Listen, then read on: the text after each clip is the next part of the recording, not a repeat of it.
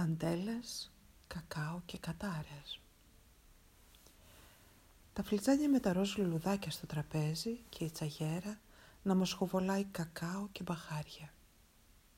Καθόμαστε στη μεγάλη τζαμαρία, το αγαπημένο δωμάτιο της γιαγιάς με τα σαράτα τζάμια να γυαλοκοπάνε. Θυμάμαι και όταν ήμασταν μικρά τις ίδιες μυρωδιές, από κακάο και κανέλα και γαρίφαλα. Τότε η γιαγιά μας έλεγε παραμύθια. Ένα παραμύθι ήταν δηλαδή, που άρχισε όπως πάντα με το μια φορά και ένα καιρό, αλλά από αυτό δεν είχε τέλος. Ένα παραμύθι ξεκίναγε πάντα να μας λέει η γιαγιά. Το αλατένιο και το πιπερένιο σπιτάκι. Μας αν έφτανε στο σημείο που η γριά έχανε το σπίτι και γύρευε βοήθεια από τον παππού, η γιαγιά μου πάντα έβρισκε μια πρόφαση και το σταμάταγε. Ποτέ δεν άκουσα το τέλος του παραμυθιού αυτού. Κι όλο και σκεφτόμασταν εμείς τα παιδιά ποιο θα ήταν το τέλος και γιατί δεν μας το έλεγε η γιαγιά. Μεγαλώσαμε και πια το παραμύθι και το τέλος του ξεχάστηκε. Τώρα στην ώρα του κακάου όπως τη λέγαμε, η γιαγιά άρχιζε τις αληθινές ιστορίες.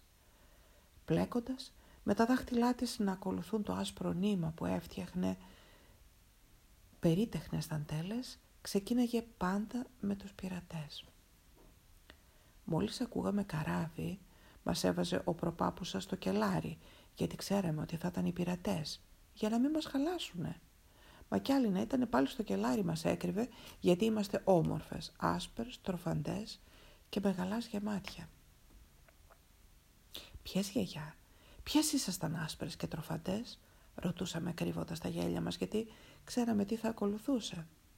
Εμείς δε, εγώ και οι αδερφάδες μου, γιατί τότε η γυναίκα έπρεπε να είναι τροφαντή, άσπρη, με μακριά μαλλιά και αν είχε και γαλανά μάτια, τόσο το καλύτερο. Εμείς τα είχαμε όλα.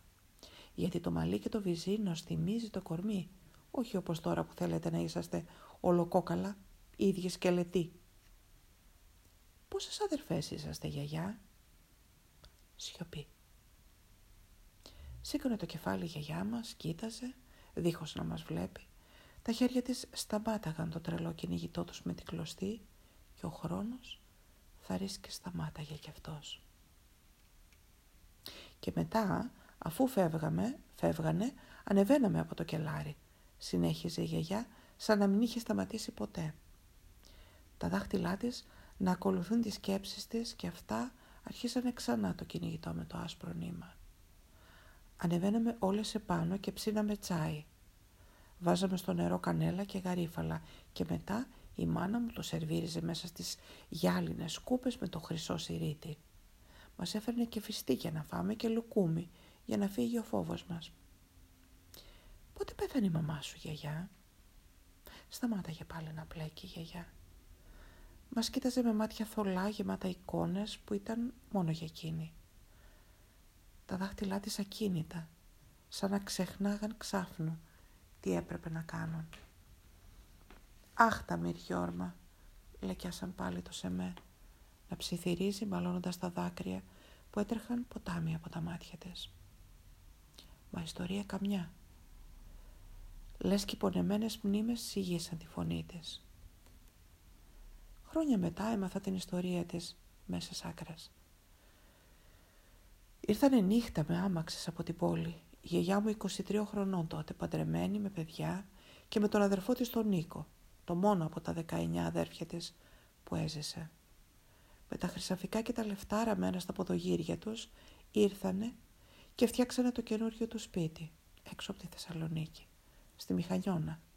Φτιάξανε όπως στην πόλη μαχαλάδες για τα σπίτια και καρνάγιο για τα καράβια και εκκλησία για τη θαυματουργή εικόνα που φέρανε μαζί τους. Ο άντρας της, εργολάβος, έφτιαξε για τη γυναίκα και τα παιδιά του σπίτι. Αγόρασε κτήματα.